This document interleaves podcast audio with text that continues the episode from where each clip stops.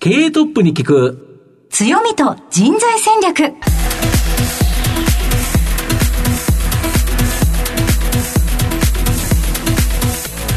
毎度相場の福の神こと藤本信之です。アシスタントの飯村美希です。経営トップに聞く強みと人材戦略。この番組は相場の福の神こと財産ネット企業調査部長の藤本信之さんが注目企業の経営トップや人材戦略を担うキーパーソンをゲストにお迎えしてお送りします。企業を作るのはそこで働く人ということなんですがゲストには毎回事業戦略上独特の強みとその強みを生かすための人材戦略じっくりとお伺いしていきます。この後早速トップのご登場です。この番組は JAC リクルートメントの提供でお送りします。経営トップに人材戦略経営トップに聞く強みと人材戦略本日のゲストをご紹介します東証プライム上場証券コード3968セグエグループ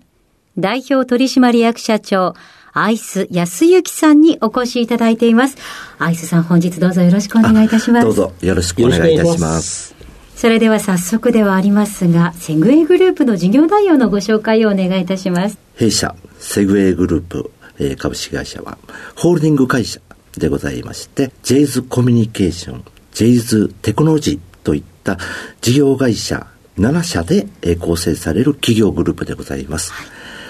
売上規模は140億円弱、従業員数は530名程度のえー規模でございます。事業内容はですね、IT ソリューション事業を展開しております。大きく3つのビジネスに、えー区分されております。一つはシステムインテグレーション。二つ目は VAD ビジネス。こちらは Value Added Distributor という略でございます。で、海外からの、えー最新のセキュリティのソフト、IT インフラ製品などをメーカーから直接仕入れて日本の市場に供給をしていると。で、三つ目でございますけれども、自社開発のビジネスとなっております。えー自社のソフトウェア、インターネットを論理分離をするというソフトウェア、レボワークスというシリーズを開発しておりまして、えーこちらは、えー自治体さんに数多く納入させていただきまして、だいたい20%ぐらいのシェアを持っております。はいまあ、そういったものをやっております。まあ、あの、システムインテグレーションと申し上げましても非常に幅広いところもございますけれども、IT、インフラやクラウド、まあ、そういったえーものをインテグレーションしながら、IT インフラのインテグレーションに必要な製品を米国を中心とする、まあ、IT 機器のグローバルで高いシェアを持っているメーカーと代理店契約をして日本に供給するというビジネスモデル、えーでございます。ありがとうございます。えーまた後ほど事業内容についてはじっくりと伺っていきたいと思いますが、まずはトップは企業にとって大切な人材であり強みでございます。トップのお人柄に迫らせていただきたいと思いますので、しばし質問にお付き合いどうぞよろしくお願いいたします。では、アイスさん、生年月日を教えてください。1966年6月26日、現在56歳でございます。はい。ご出身はどちらでしょうか？大阪の、まあ、西の端、西淀川区はいという、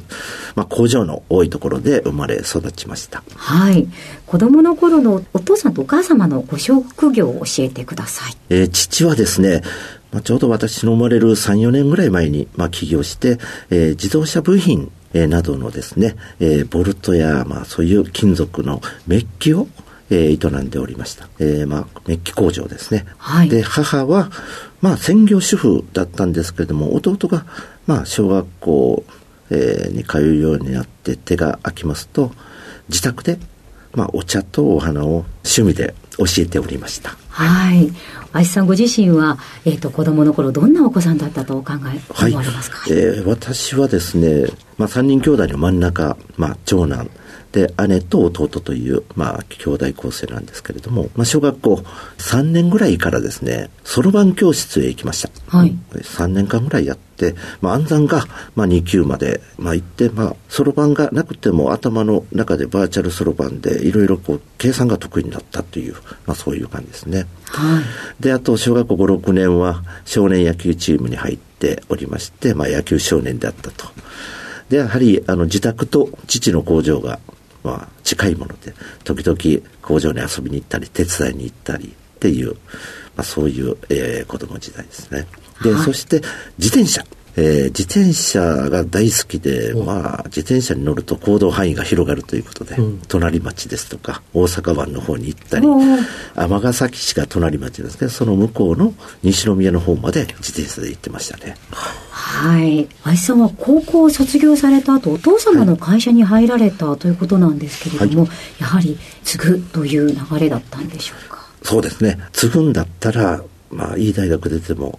一緒だというような気持ちも、えー、あって工業高校に進学したわけなんですけれどもで1年やってみて、はい、40代50代が中心で父はちょうど60ぐらいだったんですかね。で私が20代と、はい、まあいうところがあってもう全然話も合わないしちょっとあの孤独感を感じながらですね、はい、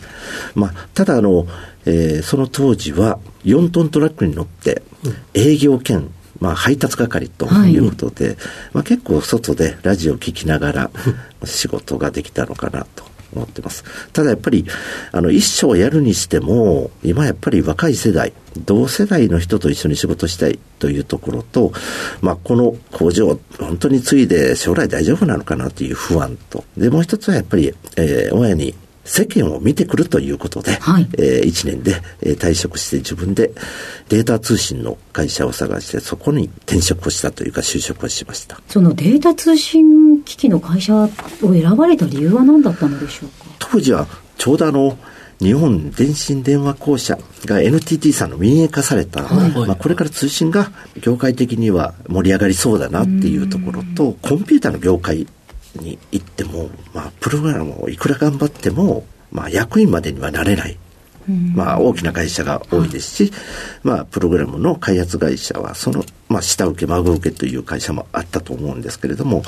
なかなかこう、まあ、これからコンピューターも、ある意味、伸びていくけれども、大手が多い。通信会社も本当に大手が。で、この交わるところっていうのはデータ通信って面白いんじゃないかなって、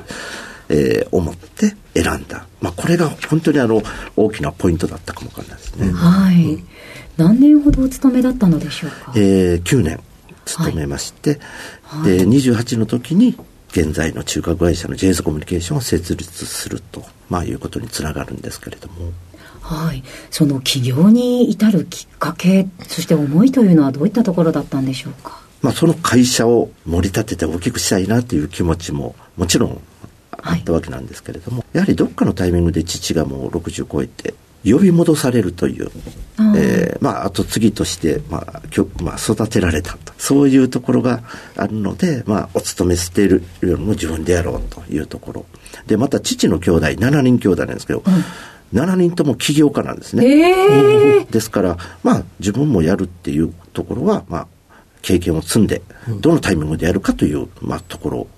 だったですね。うん、はい。ことで28歳でご起業。それが現在の会社につながってくる。現在の会社、まあ、セグウェイグループはその j ズコミュニケーションからコーポレート部分を、えー、分離して完全親会社を作ったということですから。現在、えー、振り返ってみていかがでしょうか？やはり20代っていうのはやはり怖いもの知らず的なところもございましたし体力もありました、うん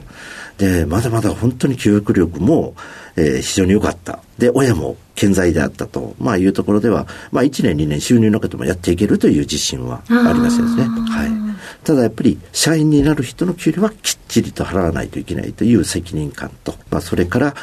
やっぱり自分の器以上に会社は大きくならないという、まあ、教育も受けておりましたので、なんか自分が大きく見せるんじゃなくて、自然と大きくなるような、まあ、いろんな経営の本とか、まあ、たくさん読んだり、人間的にもちょっと社長になってから変わってきたねって言われるようになりましたね。はい。28歳でご起業されて、えー、社員の方を雇うようになって、会社を大きくしていってって様々なご苦労があったかと思うんですけれども、はい、印象に残っていることなどはありますでしょうか？そうですね。最初2年目、まあ、非常に業績が伸びてきて、ただやっぱり手元のキャッシュがないっていう、まあ、黒字倒産的な危機があったわけなんですけれども、で、まあ、父も、まあ、会社経営してるんで、まあ、1000万ぐらいは貸してくれると、余裕で思ってたところ、まあ、父も、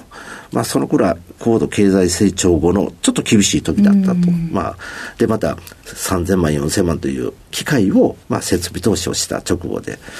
なかなかお金なかった。どうしようと思って、まあ、信用金庫、信用組合さんを回って、はい、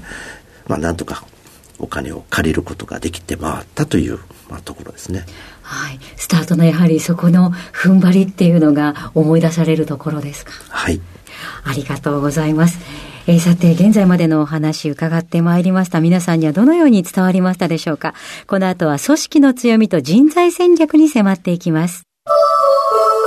経営トップに聞く強みと人材戦略今日のゲストは、東証プライム上場、証券コード3968セグエグループ代表取締役社長、アイス安幸さんにお越しいただいています。さて、ここからは会社についてお伺いしていきます。御社は、ジュニパーネットワーク社など、海外のネットワークセキュリティ商品を発売されてるんですけど、これ一体どんな製品になるんでしょうか？まあ、UTM、はい、セキュリティのゲートウェイなんですね。はい、ファイアオール機能ですとか、うん、アンチウイルス機能とか、はい、たくさんの機能を持ったゲートウェイ。まあそういったあの、セキュリティのアプライアンスという製品。うんうん、で、やはりジュニパーネットワークスはあの、ネットワーク、IT インフラも強いので、まあ、ルータースイッチ、えー、それから最近ではですね、AI が実装された Wi-Fi のえー、アクセスポイントという、まあ、そういう Wi-Fi を接続するための社内の、まあ、設備、まあ、そういったもので AI が入ったコントローラーで制御できるというようなものが結構出ております。なるほど。これ、どれぐらいの規模の会社が入れるもんなんですか？やはり結構大規模な会社っていうか、大企業が入れるもんですか？まあ、管理機能っていうことを重要視されるという場合は、やはり、うんまあ、1000人以上の大きな会社大企業中心と。かなと、うん、はい、なるほどでこれ御社の場合、まあ、自社であの他社のシステム開発を受託するようなシステムインテグレーションビジネスもあれば、まあ、こういうような発売もある、はい、また自社の製品もあるとい。うことだと思うんですけど、はい、やはりその御社のこの最大の強みっていうのはグループ全体の70%以上が IT エンジニアの技術者集団、はい、まあ、これだということですかやっぱり。そうですね。まあ私ども、まあ自社製品もない頃から、はい、えー、お客様にインテグレーション、ネットワークを中心としたインテグレーション、提供させていただくという、まあ、サービスを提供します。で、お客様もですね、いろんなご要望、えー、ですとか、まあ、いろんな、こう、リクエストもございます。まあ、そういったものに応えていける技術っていうのは、1年、2年じゃなかなか育たない、はいはい、えー、というところで、やっぱりそういう、シニアクラスのエンジニアのノウハウをいかに中堅クラスや若手に、まあ、エスカレーションしていくかという、なるほど。つなげていけるかというところがポイントですよね。なるほど。はい、あと、御社の場合、自社製品、これもあるかと思うんですけど、この場合、売上高がもし売れたら、まあ、売上高がどんどん上がったら、利益率がどんどん上がっていくような、まあ、自社製品ですから、まあ、変動費が低いっていうふうに思うんですけど、これ、どんな製品があるんですか？そうですね。あの、おっしゃる通り、自社開発は、まあ、年間1億、2億と開発費かけてますけれども、まあ、その、売上がそれを超えると大きく利益率が上がってくる、うん、そこからは、はい。で、あの、私どもの自社製品のレボワークスという、はい、まあ、製品でございますけれども、はい、やはりインターネットを業務用の PC から直接接続しますと、はいいろんなリスクが、まあそうですよね。まあインターネットでつながってるから、はい、まあウイルスっていうのも入ってくるかもしれないっていうことですよね。で、まあインターネットとつなぐからいろんな情報も取れたり、うん。うん、まあ利便性が上がるというところなんですけども、ね、ですから、業務用の PC の Windows マシンの中に仮想マシンを作れるんですね。はい、仮想マシン。ですから、あの、業務用の PC の中にもう一台の仮想マシンを作って、その中で、えー、まあ、Windows コンテナ上の中でブラウザが立ち上がる。なるほど、なるほど。ですから、その Windows コンテナのブラウザの、えー、エリアまではマルウェアが来ても、本体の業務には影響しないという論理的にインターネットを分離しているような、そういうイメージのソフトウェアでございます。なるほど。ソフトウェアでその業務用端末っていうところの、がネットでつながったとしても、その部分だけ使ってるっていう形で、だから切り分けてるっていうイメージですかね。そうですね。はい、なるほど。ですから、あたかも2台のパソコン、パソコンを、そうか、ネットワークにつながるパソコンとつながらないパソコンがあるかのように、一一台の中にソフトウェアでそれを切り分けてるっていうことですか？その通りでございます。とすると、まあ、インターネット。そこのネットが入ったとしても、はい、要は業務用のソフトウェアの方には悪いことができないと。はい。で、これだとやっぱ便利っていうか、ええ、そうじゃないと2台使うの大変だし、やっぱりネットでいろんなことは調べたいしっていうのはありますよね。あその通りでございます。うん、まあ、物理分離で、うん、えー、インターネット用、社内の、えー、業務用、はい、ね、まあ、そういう2台分けられている自治体さんもいらっしゃいますけど、やっぱり1台でことを足りるのであれば、はい。なるほど。やっぱこれは非常に今人気なんですか？はい。なるほど。これ、一度売るとあれですよね、ストック型収益になるんですよね。まあそうですね、うん、今、現在はライセンス販売。ライセンス販売なんですか、はい、はい、ただ、まあ、例えば、うん、あの5年間で100の売り上げを上げるということになりますと、うん、初年度が60、うん、で次年度はまあ10、うんうん、えー、次年度から、えー、5年目まで10、10、10と、うんうん、えー、4年間あってトータル100という形になると。で、今後、クラウド型のものを、えー、リリースする予定でございます、うんうんうん、そちらは完全にサブスクモデルストック収益となる予定です。なるほど。御社は5月10日にですね、2023年12月期の第一四半期決算発表、これを行われてるんですけど、はい、売上高、まあ、各段階利益とも四半期単位では、えー、過去最高更新、まあ、受注高も最高値、まあ、ここの最高値という形でですね、はい、えー、非常に絶好調ということなんですけど、はい、この好調の要因って何があるんですか、まあ、逆に2021年度、1年半ぐらい前が、半導体のえ供給不足によって、ありましたよね。納期の問題があって、ねはい、中国の問題とかあって。で、はい、2022年、昨年度でございますけれども、うんうん、前半その影響を受けましたけれども、うん、えー、後半徐々に回復してきたと。うん、えー、まあ、そういう状況ですので、営業は、うん、えかなりあの、先行して受注をいただけたというところ、まあ、なるほど、なるほど。はい。うんうんまあ、そういうところもございますし、うん、また自社の製品が、まあ、非常に自治体さんに売れた年でもございました。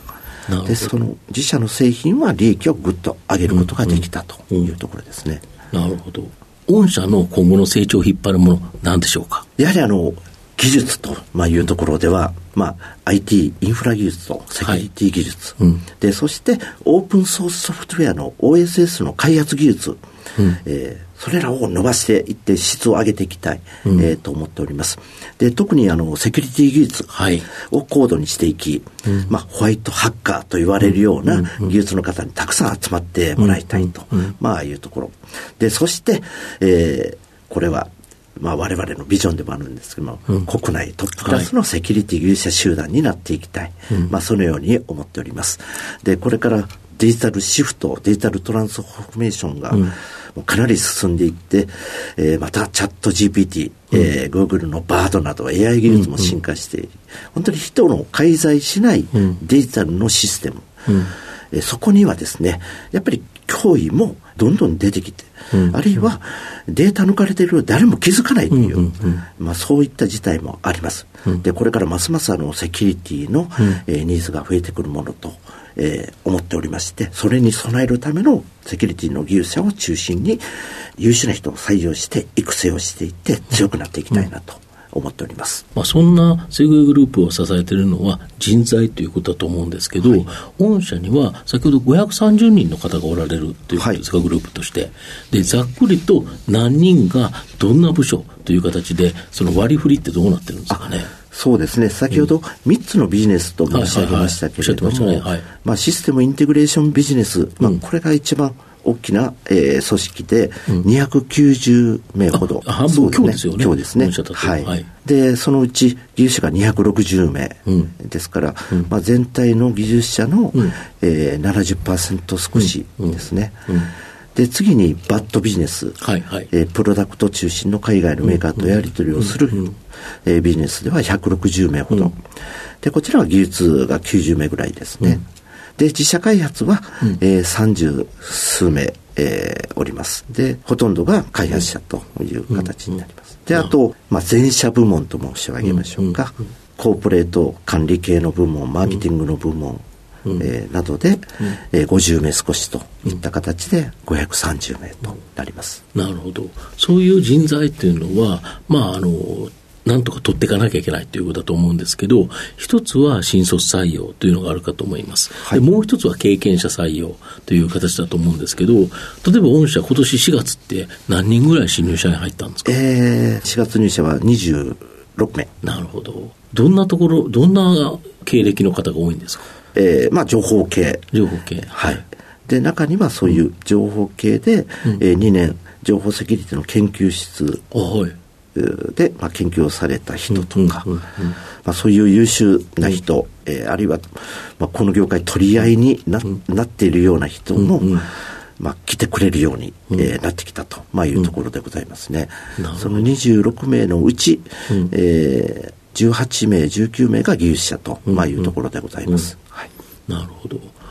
御社としては、こんな人にセグウェイグループに来てほしいというですね、望む人物像のようなものございますでしょうか？やはりあの、まあ、プライム上場もしております。し、安定もしているんですけども、うんうん、その中でも新しい事業にチャレンジをしたいような、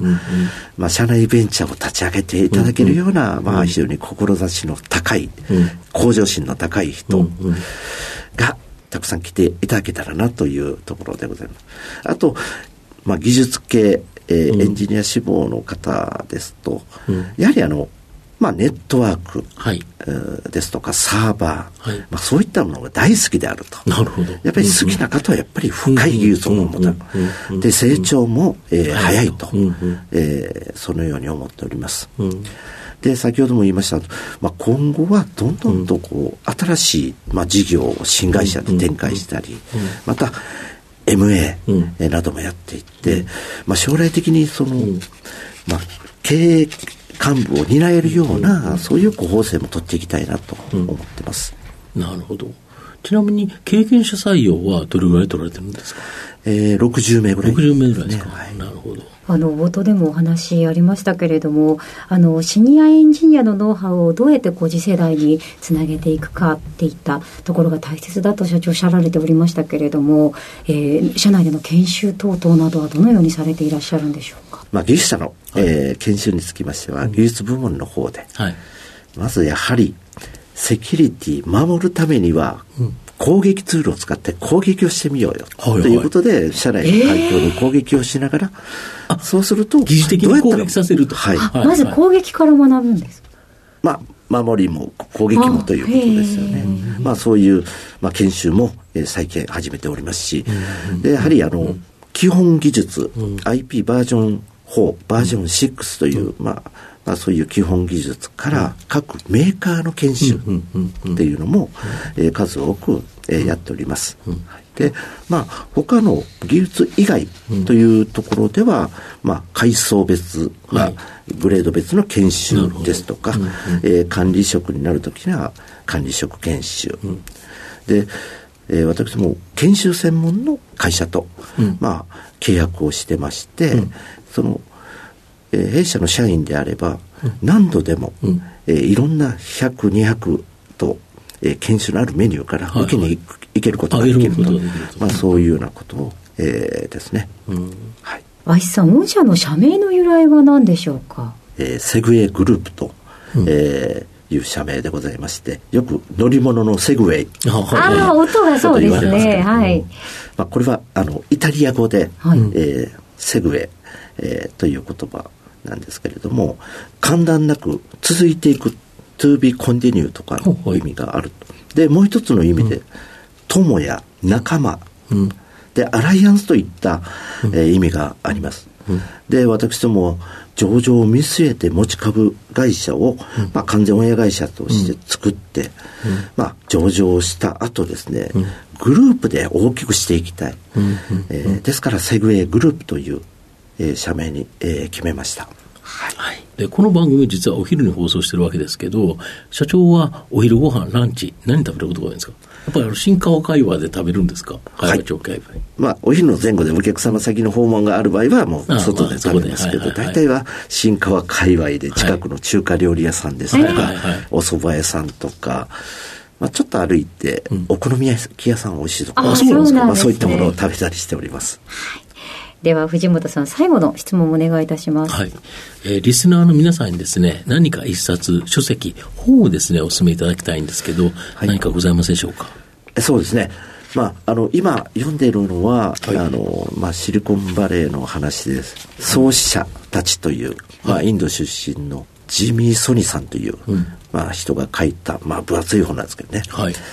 で、今、ちょうど読んでるところで、まあ、うん、シリコンバレーの世界的な企業となった、まあ、IT 企業家たちの、うん、まあ、いろんな人が登場すると。うん。で、ペイパルっていう、あの、ね、近のメンバーが、シリコンバレーのベンチャーのまあ、幹部、まあ、役員で行ったりですね、うん、あるいはベンチャーキャピタリストとなって VC、エクイティファイナンスを助けたりといろんな話があります。で、イーロン・マスクも出てきて、まあ、かなり面白いのかなと思います。で、もう一つはですね、私の経営のえー、詩であります、はい、千本幸男さんが、はいはいはい、えー、書かれました、えー、本でございまして「千に一つの奇跡をつかめという、うん、まあ、ちょうど3月に出たばっかりの本なんですけれども、うん、まあ、専門さんは、弊社の独立役員も3年ほどやっていただいてて、本当にあの、いろいろ、うんまあ、指導いただいた方なんですけれども、あの、我々起業家という、まあ、起こす業の起業家なんですけれども、でも専門さんは連続起業家なんですね。うん、そうですね。まあ、NTT さんの前身の日本電信電話公社から、NTT になって、第二点では DDR 作る、うん、でそれでも終わらず e アクセス e モバイルといった、うん、もうメガベンチャーを立ち上げられる、うん、で今電力系の会社のね、若い経営者さんとご支援されてるという、まあ、そういう発想といいましょうか、社会に必要なもの、あるいは社会を変える業界を変えるという、やっぱりそういうところをファーストペンギンとなってもこう突っ走ってこれた方なので、まあ、その辺の話もたくさん出てきて面白いんではないかなと思います。なるほど。はい。ありがとうございます。え改めまして、本日のゲストは、東証プライム上場、セグエグループ、代表取締役社長、アイス安幸さんにお越しいただきました。アイスさんありがとうございました。どうもありがとうございました。ありがとうございました。経営トップに聞く強みと人材戦略東証プライム上場 JAC リクルートメントは世界11カ国に展開するグローバルな人材紹介会社です。スペシャリストや管理職の人材紹介を通じて長年にわたり多くの企業の成長に貢献した実績を持ちます。当社では役員、CFO、CIO、本部長、社外取締役などの経営幹部層の人材紹介に特化した専門部署 JAC エグゼクティブを構え、企業の経営課題解決を支援しています。経験豊富なコンサルタントが経営課題をヒアリングし、課題解決に導く人材をご紹介いたします。企業の経営改革を担う人材など、経営幹部の採用なら、東証プライム上場、証券コード2124 JAC リクルートメントにお任せください。お送りしてきました。経営トップに聞く強みと人材戦略。そろそろお別れのお時間です。今日のゲストはセグエグループ代表取締役社長アイス安幸さんにお越しいただきました。ラジオ日経のウェブサイトにはお写真もございますのでぜひそちらのチェックもお願いいたします。それではここまでのお相手は相場の福の神財産ネット企業調査部長の藤本信之と飯村美希でお送りしました。次回のこの時間までほなまたお昼やで経営トップに聞く強みと人材戦略この番組は JAC リクルートメントの提供でお送りしました。